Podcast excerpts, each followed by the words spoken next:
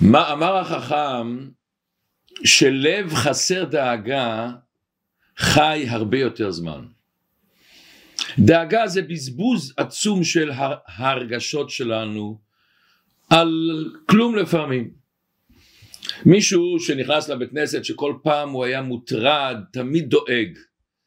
נכנס לבית כנסת והוא מאיר, מאושר, שואלים אותו מה קרה, הוא אומר לקחתי מישהו בעבודה שלי, אמרתי לו אתה דואג לכל הדאגות שלנו, לכל הדאגות של העסק, וכמה אתה משלם לו?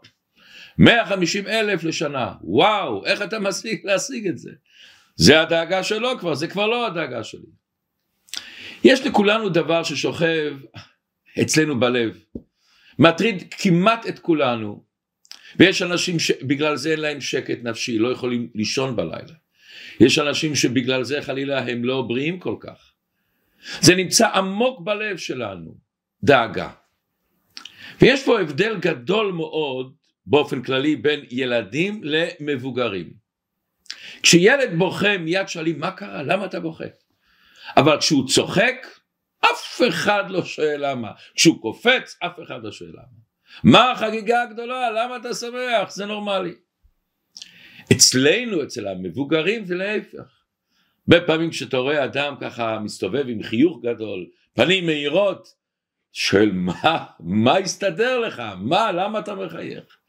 אבל כשבן אדם לא כל כך שמח, מעונן חלקית, זה נורמלי אצלנו. מה הפער העצום הזה בין ילדים למבוגרים? למה אצל הילדים חיוכים שמחה זה נורמלי? הם לא צריכים לשמוע איזה בדיחה, איזה מוזיקה יפה בכדי לרקוד. אנחנו צריכים תמיד משהו מעורר בכדי לשמוח. מה הסוד של הילדים שהם יודעים על החיים שאנחנו לא יודעים? התשובה הרבה פעמים זה הם חיים בלי דאגות. הם חיים את הרגע הזה, את היום הזה, בלי מחשבות מה יכול להיות חס ושלום. אין להם בעיות של חשבון בנק, אבל לכאורה יש להם הרבה יותר מה לדאוג. הם יכולים הרבה פחות להסתדר בחיים. הם תלויים בהורים שלהם, במשפחה שלהם, בבית ספר שלהם. אין להם הרבה אפשרויות להסתדר לבד. למה הם בכל זאת לא דואגים? יש כזאת בדיחה, אישה אחת עשרים שנה לא יכלה להירדם בלילה, תמיד היה דאגות שיפרצו, שיהיו גנבים. לילה אחד הבעל שלה שומע איזה רעש, יורד למטה, רואה, נמצא פורץ, אומר לו ערב טוב איש יקר, אני שמח לראות אותך, בוא למעלה, אשתי מחכה לך כבר עשרים שנה. דאג, דאגות גורמות לבן אדם המון בעיות, נידודי שינה, פחדים, לחצים. הוא לא עוסק במה שחשוב באמת, זה משתק אותו. בכל דבר הוא רואה את הבעיה ואת השלילה. על זה אנחנו היום נדבר. איך לחיות חיים אחרים. מה הסוד, מה תרופת הקסם לחיים עם שמחת חיים, בלי פחדים מיותרים, בלי דאגות מעל הפרופורציה. איך נסדר את המוח והלב שלנו. אנחנו היום בפרשת השבוע, פרשת בהעלותך. התורה מספרת איך המסעות של בני ישראל. הם היו מחנה עצום, קרוב לשלוש מיליון יהודים, המשכן עמד באמצע, מסביב היו האוהלים של הכהנים והלוויים ששירתו במקדש, מסביב היה 12 שבטים, שלוש במזרח, שלוש במערב, שלוש בדרום ושלוש בצפון. דגלים היו לכל שבט ושבט, ומעל המשכן עמד הענן, הענן, שהוא סימל את השראת השכינה. הוא סימל שהקדוש ברוך הוא שורה. וכאשר הענן התרומם, זה היה הסימן שכולם צריכים להמשיך הלאה, התחילו לפרק את הכל. תראו לכם איזה פרויקט עצום זה היה, לפרק את האוהלים, את הכלים, את הבגדים. לא היה להם כמו שהיום כאלה משאיות גדולות, כולם סחבו את זה. ואז הענן התחיל לזוז, וכולם זזו אחריו, כולם הלכו אחריו. וברגע שהענן עמד, אז העם שמה הוא חנה, התחילו לפרק את הכל. וזה מה שאומר הפסוק, ולפי העלות הענן מעל האוהל, ואחרי כן ייסעו בני ישראל. ובמקום אשר ישכון שם הענן, שם יחנו בני ישראל. על פי השם יישאו בני ישראל, ועל פי השם יחנו. מסביר הרמב"ן, זה היה מצב לא נורמלי. זה לא היה כל כך קל. הם לא יכלו לבחור איפה לחנות, איפה לנסוע. לפעמים הם היו צריכים להישאר במקום גם שהיה לא נעים לחיות שם. הוא היה לו מקום הכי טוב בשבילם. או לפעמים הלכו כל כך הרבה ימים ימים ימים ולא יכלו לעצור מכיוון שהענן זז. לפעמים הייתה חנייה במקום מסוים זמן קצר מאוד. לילה אחד, תתארו לכם שלוש מיליון יהודים, ילדים, עצרו, פירקו, ישנו, ובבוקר לא פחות ולא יותר הענן מתרומם, ומה משיכים. או לפעמים הענן התרומם בדיוק בתחילת הלילה. אבל היו, היו זמנים שהענן עמד במקום אחד הרבה שנים. וכשאנחנו מתבוננים על עם שלם שצריך לעבור ממקום למקום בלי תוכנית מראש, אני לא יודע מה יקרה עוד דקה. אני לא יודע, אין לי מושג אם אני אצטרך לנסוע או נצטרך לחנות. אומר אור החיים הקדוש, נוכל להבין מה שהקדוש ברוך הוא אומר, וזכרתי לך חסד נעורייך, אהבת כלולותייך. לכתך אחריי במדבר בארץ לא זרועה. ללכת אחרי הקדוש ברוך הוא בלי דאגות בכלל.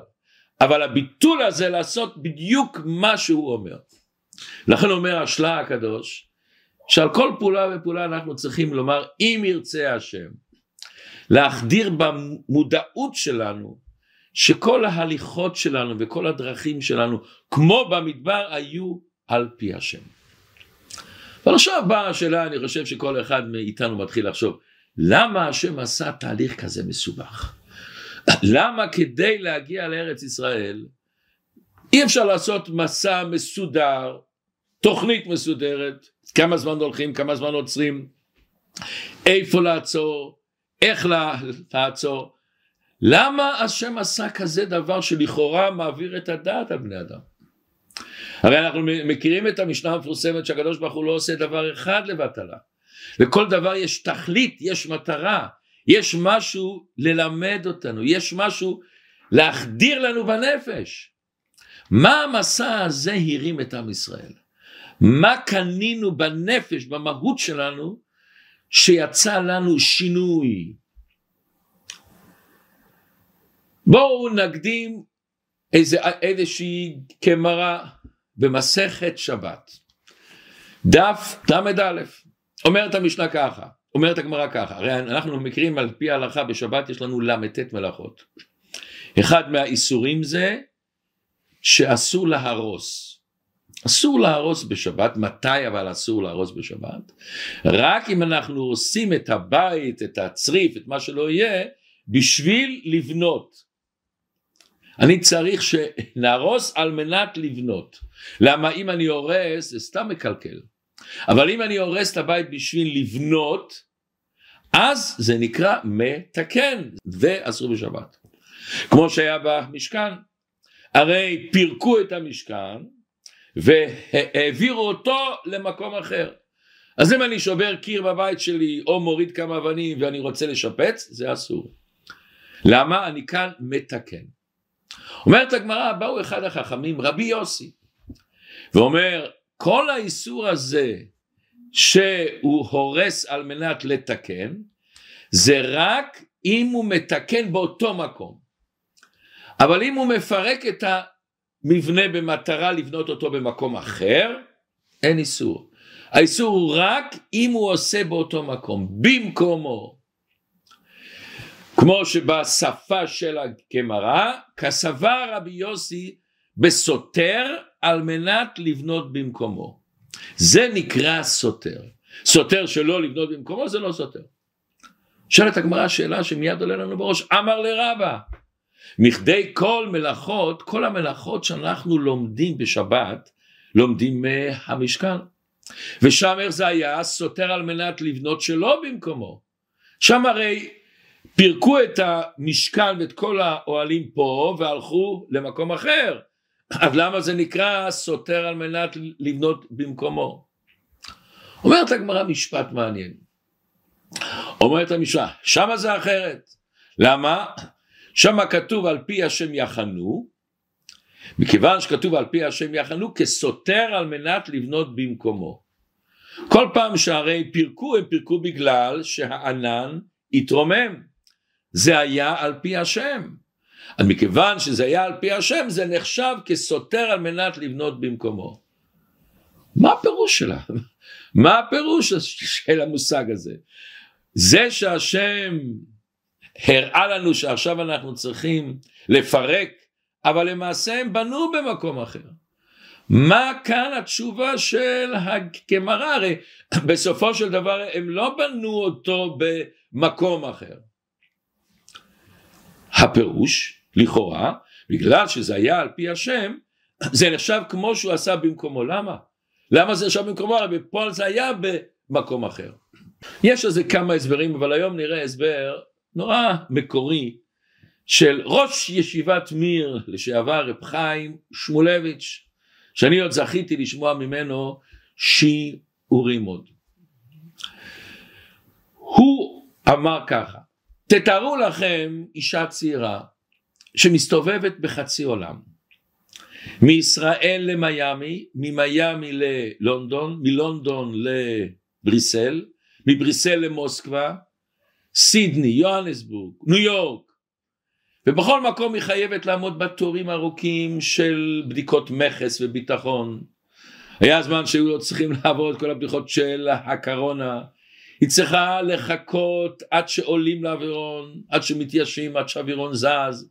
היא צריכה להתמודד עם מזוודות. כל מקום שהיא נכנסת בודקים לה את הדרכון, סיפור שלם, סיפור שלם. והיא מחזיקה ביד שלה תינוק. והיא עושה את כל החצי עולם הזה עם התינוק. כשהיא חוזרת הביתה ושואלים אותה איפה היית, היא מספרת את כל הסיפור. הייתי פה, הייתי פה, הייתי פה, הייתי פה. אבל בואו נחשוב רגע אם נשאל את התינוק, איפה היית? מה זאת אומרת איפה הייתי? הייתי אצל אימא. הוא לא עבר את כל הטלטולים, את כל התורות של הבדיקת הדרכונים, הוא היה כל הזמן אצל אימא. אין אצלו שום הבדל בין המדינה הזאת למדינה הזאת, הארץ הזאת לארץ הזאת. הוא לא עבר את כל הבלגן שהאימא שלו, הוא היה כל הזמן בנוחות, יציבות, בזרועות של אימא שלו. הוא לא מודע לכל מה שהולך מסביבו, הוא לא מסתובב בכלל. הוא נמצא אצל אימא. זה ההרגשה של ילד. אומר רב חיים שמואלביץ', זה מה שהתורה אומרת. התורה אומרת, מכיוון שזה היה על פי השם ייסר ועל פי השם יחנו, עם ישראל הרגיש את החיבוק של אבא. הוא הרגיש שהשם מקיף אותם בענני הכבוד, בעמוד האש. השם יישר להם את האדמה במדבר. אותו עמוד הענן עשה להם כביסה של הבגדים אומר המדרש. הם בתודעה שלהם לא עברו בשום מקום, הם היו כל הזמן בחיבוק של הקדוש ברוך הוא. הם היו כל הזמן עם אבא. ולכן אפשר להבין למה הפסוק אומר שני דברים. בהתחלה אומר הפסוק, לפי העלות הענן מעל האוהל ואחרי כן יישאו, ואחרי זה הוא אומר, על פי השם יישאו, על פי השם יכנו, כבר אמרת את זה. הוא מדגיש שזה היה על פי השם. שכל המחנות וכל הנסיעות היו על פי השם, כמו אותו הילד. וזה מה שכתוב בספר דברים. בהתחלת ספר דברים, פרק א', פסוק ל"א. בא הפסוק ואומר, אשר נשאך השם אלוקיך, כאשר יישא איש את בנו פס, איזה יופי. בכל הדרך אשר הלכתם, עד בואכם עד המקום הזה. אנחנו עוברים בחיים המון שלבים. לפעמים חיים שקטים, חיים סוערים. לפעמים אנחנו כמו ברכבת הרים שעולים ויורדים. אבל ברגע שבן אדם מסוגל להגיע להרגשה הזאת, שאני בזרועות של הקדוש ברוך הוא, הוא מחבק אותי, זה נותן לך הרגשה של יציבות, של ביטחון, של שלווה, הוא מחזיק אותי ביד. אני רץ מפגישה לפגישה, משיחה לשיחה, אבל אני מרגיש כל הזמן את האחיזה של הקדוש ברוך הוא. אני נמצא ב, בבסיס גדול מאוד. בכל המקומות שאני עושה אני מרגיש את הקדוש ברוך הוא. אין לך אדם שאין לו מקום שאני קשור אל הקדוש ברוך הוא, אני מרגיש הוא מקומו של העולם ואין העולם מקומו. אתה נמצא בידיים האוהבות של הקדוש ברוך הוא והוא מוביל אותך מפגישה אחת לפגישה שנייה. יש כזה סיפור שפעם המציל היה קצת הים סוער המציל אומר כל הילדים ללכת רק עם אבא. ואחד ילד בוכה בוכה בוכה. אומר למציל למה אתה בוכה? אמרתי תחפש את אבא שלך ותיכנס. בוכה, בוכה. למה אתה בוכה? למה אתה בוכה? אומר כן כן אבל אין לי אבא אין לי אבא השם ישמור. אם אנחנו מאבדים את ההרגשה הנפלאה הזאת שאנחנו בידיים של הקדוש ברוך הוא חוץ מזה שאנחנו מרגישים את האמונה אנחנו מאבדים מאבדים את הביטחון את היציבות את הקשר לקדוש ברוך הוא תראו איזה מילים עוצמתיות דוד המלך אומר אם אשק שמיים שמעת והציע שאול עמך. גם בשמיים וגם בשאול אני מרגיש כל פעם איתך. והבעיה הגדולה שבן אדם שדואג, שמרבה לפחד, חוץ מהדאגות הגדולות שהוא שם על עצמו האיש שקט, הוא עוצר את עצמו מלעשות. אתה כל דבר שאתה הולך לעשות, אומר רגע, אבל אם יקרה ככה, ואם ככה, ואם יהיה ככה, ואם יהיה ככה.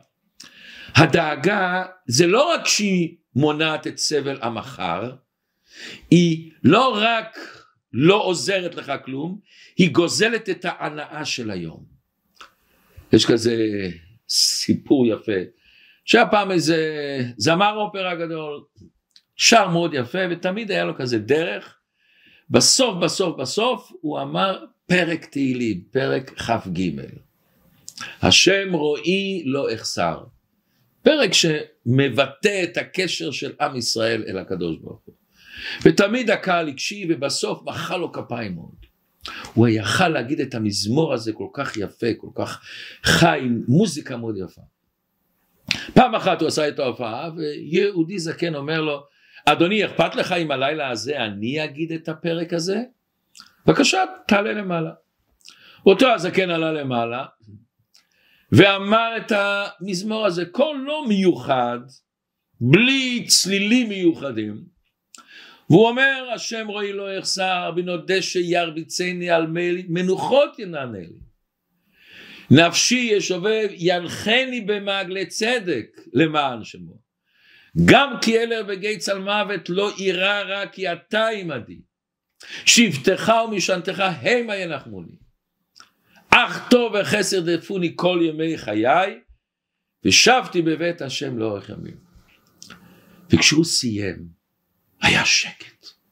לא מחיאות כפיים, לא דפיקות עם הרגליים. שמעו רק את הבכי שלו. ואז זה היה שוק לאנשים. ואחרי שנרגעו, התחילו למחוא כפיים בהתלהבות. שואל אותו הזמר אופרה הגדול את הזקן הזה, תגיד לי, מה אתה הזזת את האנשים שאני לא מצליח? אין לך קול כזה מיוחד, מה הסוד שלך? אומר לו אותו יהודי מילים עוצמתיות. אומר לו אדוני היקר אתה יודע את המזמור, אתה שר את המזמור, אתה מכיר את המזמור, אבל אני מכיר את הרועה, אני מכיר את הקדוש ברוך הוא. וזה מה שאנחנו צריכים להרגיש אם אני מרגיש את הקדוש ברוך הוא איתי, אני נמצא בעולם אחר, אני נמצא בחיים אחרים, אני נמצא במצב אחר לגמרי. כל הדאגות שלי נגמרות. לא שלא צריך לדאוג, צריך לדאוג, אבל הדאגה היא רק צריכה להביא למעשה. והדאגה צריכה להיות מעשית, האם באמת הדברים שאני חושש שיקרו, יקרו? רוב רוב הדברים שבן אדם דואג לא קרו.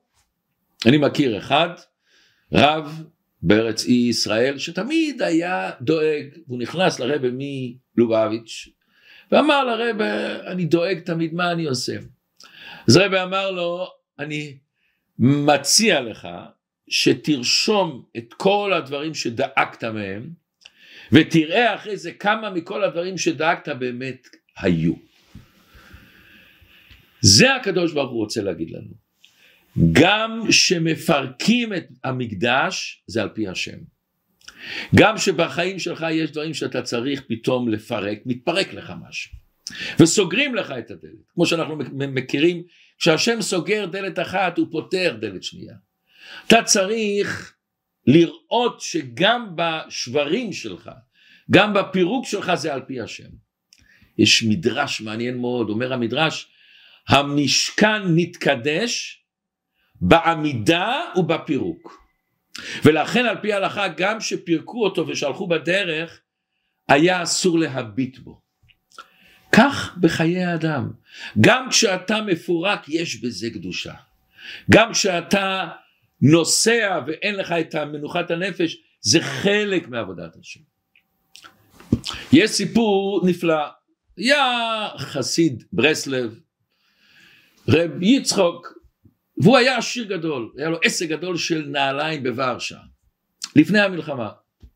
וכל יום בבית הכנסת בין מנחה למעריב הוא אמר דרשה והוא דיבר שצריכים להאמין בקדוש ברוך הוא שכל דבר זה מהקדוש ברוך הוא וצריכים לשמוח בקשר לקדוש ברוך הוא. ואנשים ששמעו תמיד את הדרשות שלו אומר כן רבי צוק מדבר קל לו לדבר על אמונה ביטחון אבל הוא עשיר גדול יש לו הרבה כסף פה שם אז הוא הוא לא צריך לומר לנו שצריכים לסמוך על הקדוש ברוך הוא וצריכים להיות שמחים ולהתמודד שבשעה שיש לנו רק חתיכת לחם על השולחן עם אה, עול של משכנתות וכולי וכולי וכולי. ותמיד לא קיבלו מה שהוא אומר. פעם אחת היה טרגדיה נוראה, הבית, העסק שלו נשרף. וכולם אמרו, או, oh, היום הוא כבר לא יבוא, הוא כבר לא יבוא לבית כנסת היום. היום הוא כבר... והוא בא לבית כנסת. והוא דיבר באותו חיות, באותו שמחה על האמונה ועל ההתלהבות שלו בקדוש ברוך הוא, ושיהודי צריך להיות תמיד שמח וכולי, ומדבר בהתלהבות, בהתלהבות עצמה. אנשים שואלים אותו, תגיד לי, איך אתה מסתדר עם זה? איך אתה מדבר שכמו אימא שמחזיקה את ה baby בידיים או בעריסה שלה ואין לו דאגות בעולם, ככה אנחנו צריכים להיות. איך, איך אתה מדבר? אתה הרי הפסדת את כל הכסף שלך. אז הוא אומר, אני, אני אגיד לכם, אני אסביר לכם. יש הלכה שבן אדם שעומד 18 צריך לעמוד ואסור לו להישען. על מה אסור לו להישען? אם אני נשען על דבר שאם אני לוקח את הדבר אני נופל, זה נקרא שאני נשען, זה נקרא שאתה לא עומד. אבל אם אני רק מחזיק את השולחן, וגם אם מישהו ייקח את השולחן או את הסטנדר אני לא איפול, זה בסדר גמור. זה לא נקרא שאני לא עומד, מכיוון שאני עומד, אני קצת נשען על דבר. הוא אומר, תמיד היה לי כסף, תמיד הייתי עשיר, ותמיד היה לי עסק טוב. אבל אף פעם לא נשענתי עליו כל כך חזק, שאם יוציאו את זה אז אני נופל. אני תמיד נשענתי בעדינות, גם הייתי כל הזמן בהרגשה שגם אם חס ושלום אני אפסיד את זה, אני נשאר אותו מאמין, ואותו קשור בקדוש ברוך הוא. הקפדתי לא להישען עליו כל כך שאם לוקחים אותו ממני, אני מאבד את הכל. לכן האמונה שלי בקדוש ברוך הוא היא תמיד נשארה. גם שחס ושלום עכשיו שאיבדתי את הכל, אני תמיד מרגיש את הקשר אל הקדוש ברוך הוא. וזה מה שהקדוש ברוך הוא בכל המסע הנפלא הזה, וכל מה ששאלנו בהתחלה, למה הקדוש ברוך הוא עשה את כל המסע הזה? זה עשה בגלל שאני רוצה, שהשם רצה להחדיר בנו את הכוח הנפלא הזה של אמונה, את הכוח הנפלא הזה שתרגיש שאתה בידיים של הקדוש ברוך הוא. לפני כמה שנים הזמנו מארצות הברית יהודי יקר מאוד. השם שלו היה ניסן אנגל. הוא היה רב בארצות הברית והוא עבר את השואה. הוא עבר את השואה. הוא עבר הרבה שנים בשואה, אביו נהרג בשואה והוא היה בגיל 11. הוא פגש את המפלצת דוקטור מנגלה, יימח שמו וזכרו כמה פעמים והוא תמיד הצליח להתחמק ממנו. בסוף בסוף בסוף כשהרוסים נכנסו לקחו את כולם לצעדה, זה נקרא צעדת המוות. ובאיזה שלב מסוים כבר לא היה לי כוח, הרגל שלי הייתה פצועה, חשבתי לעצמי אני אצא החוצה, יהרגו אותי ושם אני הולך. וכל הזמן היה מישהו שעמד על ידו ותמך בה, אבל הרגשתי שאני לא יכול, האנרגיה שלי נגמרה. ופתאום בא לי בראש תמונה, שולחן שבת אצלנו בבית, ושאבא שלי בא ותמיד חזר על האמרה של הבעל שם טוב, שאיש אחד עזב את הבית והלך אל הבעל שם טוב. ופתאום האיש, אשתו הייתה צריכה ללדת, ובאו לקרוא לבעלה אצל הבעל שם טוב. והוא היה צריך לעבור דרך יער אפל ומסוכן, שהיה מלא בגנבים. אומר לו הבעל שם טוב, לך הביתה, אומר איך אני אלך שם, זה סגנת נפשות בלילה. אומר לו הבעל שם טוב, תזכור תמיד, אייד איסקיין מול נשתעלן. יהודי הוא אף פעם לא הולך לבד, תמיד הקדוש ברוך הוא איתך. וזה פתאום נכנס לי בראש. אותו הרב ניסן מנגל זוכר את זה. ותראו דבר נפלא, אותו הרב עשה סידור באנגלית שהרבה אנשים מתפללים. היה לו את האהבה הזאת לתפילה, את האהבה הזאת להרגיש את הקשר לקדוש ברוך הוא, להרגיש שאנחנו תמיד שיוויתי השם לנגדי תמיד, תמיד אל תרגיש לבד, תמיד אתה צריך להרגיש את הדיבור של הקדוש ברוך הוא אצלך, את המילים שהוא מרים אותך, שהוא מזכך אותך, שהוא מעלה אותך למעלה. יש סיפור מרגש מאוד שסיפר הרב פישל שכטר. אישה ניצולת שואה. באה לארצות הברית לאחרי השואה והתחתנה והייתה נשואה עשר שנים ולא היה לה ילדים. הלכה מרופא לרופא לרופא לרופא, בסוף הגיעה לרופא גדול מאוד, והרופא עבר את כל הבדיקות שלה ואומר תשמעי לי, לטובתך תשכחי מזה. אין שום דבר שאנחנו יכולים לעשות. מכף היד שלי יגדלו שערות אם יהיה לך ילד. האישה הייתה במצב נורא ואיום. היא הייתה בשואה, תמיד החלום שלו היה ריבונו של עולם אני אבוא ואני אבנה משפחה ויהיה לי עוד פעם משפחה וילדים כמו שהיה לי כשהייתי קטנה. עלתה לאוטובוס, נסעה. והיא נזכרת את כל מה שהיא עברה. היא הייתה בפולין, המשפחה שלה עשתה דלת מתחת לשולחן ושמה על זה שטיח. בחדר אוכל. ותמיד כשבאו בדיקות הנאצים הם פתחו את הדלת של ברצפה, התחבאו בחדר מתחת לחדר אוכל. ופעם אחת נכנסו הנאצים, והיא זאת שהתנדבה להיות אחרונה. כולם נכנסו בתוך החדר הזה, היא סגרה את הדלת, שמה את השטיח, שמה את השולחן, והיא התחבאה בארון. והנאצים נכנסו, התחילו להרוס את הכל, לשבור את הכל, לנפץ את הכל. ולפני שהם עזו, פתאום אחד רואה איזה בליטה. הזיזו את השולחן, הזיזו את השטיח, פתחו את הדלת, כולם לא פה יותר. היא בארון ניצלה. ריבונו של עולם היא היחידה ששרדה ורצתה להקים משפחה חדשה ואיפה אין סיכוי אין סיכוי ממשיך האוטובוס נוסע נוסע נוסע כשהגיעה לתחנה הסופית היא מתיישבת ובוכה ממשיכה לבכות אומר לנהג זה כבר צריכים כולם לרדת זה הסוף היא אומרת, תשמע, תשמעי גברת, את ברכה לעזוב, היא אומרת, כן, אבל איפה אני אלך? אין לי חיים. אין לי מה לעשות בחיים, אין לי בשביל מה לצאת. אומר לנהג, תשמעי, אני עברתי היום, לא יום, עבדתי מאוד קשה, אני מצטער, את צריכה לצאת. הלכה החוצה.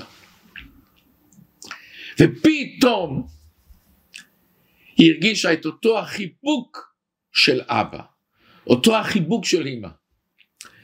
והיא מדברת לקדוש ברוך הוא. ואומרת, ריבונו של עולם, אתה היית איתי כל הדרך. אתה הצלת את החיים שלי. אני הרגשתי אותך כל הזמן על ידי. את האהבה שלך אליי, את ההצלה שלך. ריבונו של עולם, תן לי להתחיל את החיים מחדש. תן לי משפחה, תן לי ילדים. והיא קיבלה ביטחון ואמרה אני הולכת להמשיך את החיים. שנה אחרי זה נולד לה ילד. והילד הזה התחתן. ויש לו נכדים. ויש לו נינים. יש לו כל כך הרבה נינים שכף היד של אותו רופא צריך להגדיל המון המון שערות. והרב פישל שכטר אומר, אני שמעתי את הסיפור הזה ממקור ראשון. מכיוון שזאת הייתה האימא שלי, היום יש 14 ילדים. זה מה שאנחנו צריכים להתחזק. זה מה שכל היציאת מצרים זה חלק מיציאת מצרים. כל שלב ביציאת מצרים זה מורה לנו איך אנחנו יוצאים מהמצרים שלנו, מההגבלות שלנו, מהצמצומים שלנו. נכנס חסיד אחד לרב מנדלה מקוץ, היה עני גדול, אומר לו הרבה, תתפלל לקדוש ברוך הוא, שישלח לך פרנסה. אומר לו הרבה, רבה, אני לא יודע איך מתפללים, אין לי הרגשה לזה, אני לא יודע איך עושים את זה. אומר לו הרבה, זה הבעיה הגדולה שלך. תתחיל לדאוג לבעיה שאתה לא יודע איך להתפלל. תפסיק עכשיו לחשוב על הבעיה שאתה עני. יש לנו המון דאגות. מה יהיה עם הילדים, מה יהיה עם העבודה, מה יהיה עם הפרנסה, מה יהיה עם הבריאות. עולים, עולים, עולים, עולים, עולים. אנחנו צריכים להתחזק באמונה, בביטחון בקדוש ברוך הוא. אם האמונה שלנו רופפת, לא נוכל להמשיך הלאה. אנחנו צריכים לדאוג למה שקורה היום. לדאוג לדברים, להתחזק באמונה, אבל בייחוד הדאגה צריכה להביא אותנו למעשה. לא להישאר בדאגה, הבעיה הגדולה היום בזמננו, אנשים דואגים דואגים ונשארים בדאגות וזה עוצר אותם מלעשות. בגלל שמה שאני אעשה אולי ככה אולי ככה אולי ככה. איך אמר היה אחד מהאדמו"רים רבי מרדכי מלוכביץ' שהוא אמר אסור ליהודי שיהיה לו שום דאגה חוץ מדאגה אחת שמותרת. למה אנחנו דואגים? הדאגה זה היפך האמונה. אני צריך לעשות, אני צריך לחשוב, אבל הדאגות, דאגות זה, זה של הקדוש ברוך הוא, אני בידיים של הקדוש ברוך הוא. ומה לנו יותר שהקדוש ברוך הוא אומר למשה רבנו, בוא אל פרעה, איזה עוצמה בבוא, לא לך אל פרעה. אני איתך, אני נמצא איתך. וכשאנחנו מלאים בדאגות ובמחשבות, ואנחנו ממלאים את כל היום בדאגות וגם את הלילה, הבעיה הגדולה שאנחנו נסתמים מדברים אחרים. אנחנו סותמים את עצמנו מלראות דברים שמחים, מלגדול, מלפרוח. הראש שלנו מלא בדאגות, הלב שלנו מלא בדאגות. הרב הרייץ, רבי יוסף יצחוק, הרב הקודם של לובביץ', שנפטר בי' שבט תש"י, אמר מילה נוראה. אנחנו אומרים, אנא השם כי אני עבדיך, אנחנו אומרים את זה גם בתפילת הלל. אומר הרב רייץ, לאן שתשלח אותי אני עבדיך. ואז אין לי שום פחד, אין לי שום חששות, אני ממשיך לפעול, אני יודע שאתה איתי. הרד"ק ועוד אומרים מה זה אנא השם כי אני עבדיך, אני מודה לך השם שאני עבדיך. למה? ברגע שאני עבדיך אני מרגיש שאתה איתי כל הזמן. ילד אחד בארצות הברית, שאל את, את אבא שלו, תגיד לי, איפה רואים את הקדוש ברוך הוא? איפה אני רואה אותו? אבא לא יודע מה לענות לה. הולך לאימא. איפה רואים את הקדוש ברוך הוא? לא יודע. ופעם סבא הזמין אותו ללכת לטייל על יד שפת הים. והיה שקיעה יפהפייה. ואז הלכת, מקבל אומץ.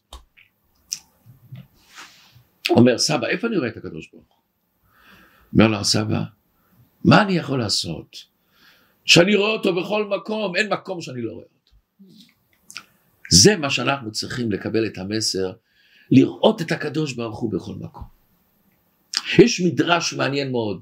אומר המדרש, הרי אנחנו מכירים שבזמן שבני ישראל היו צריכים ללכת ממקום למקום, עשו חצוצרות ותקעו בחצוצרות ואז ידעו שהיו צריכים ללכת ממקום למקום.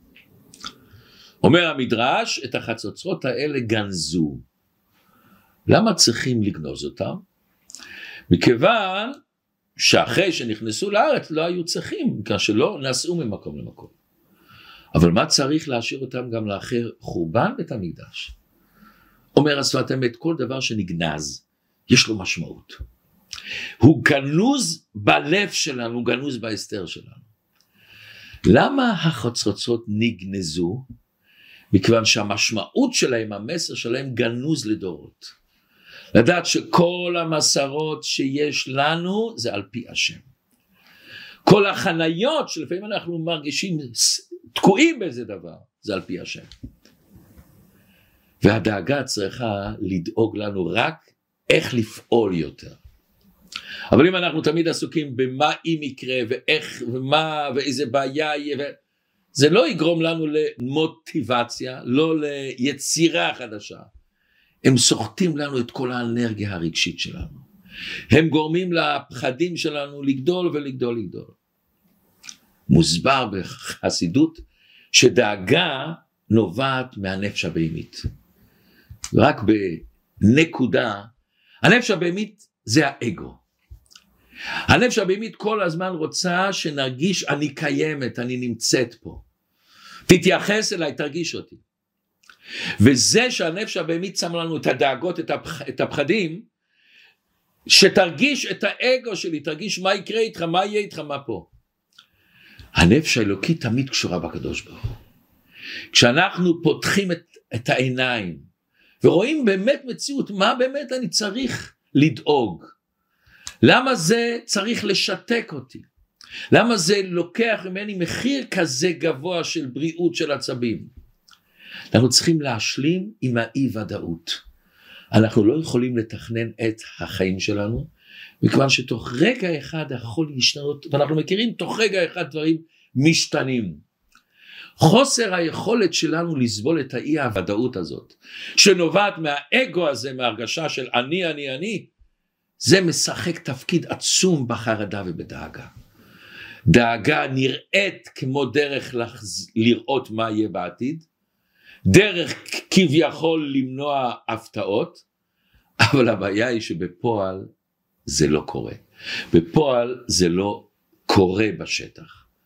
לכן אנחנו צריכים להתחזק באמונה, להתחזק בביטחון ולהחזיק את היד של הקדוש ברוך הוא, את האהבה של הקדוש ברוך הוא. ושנזכה בקרוב ממש כולנו לביאת משיח.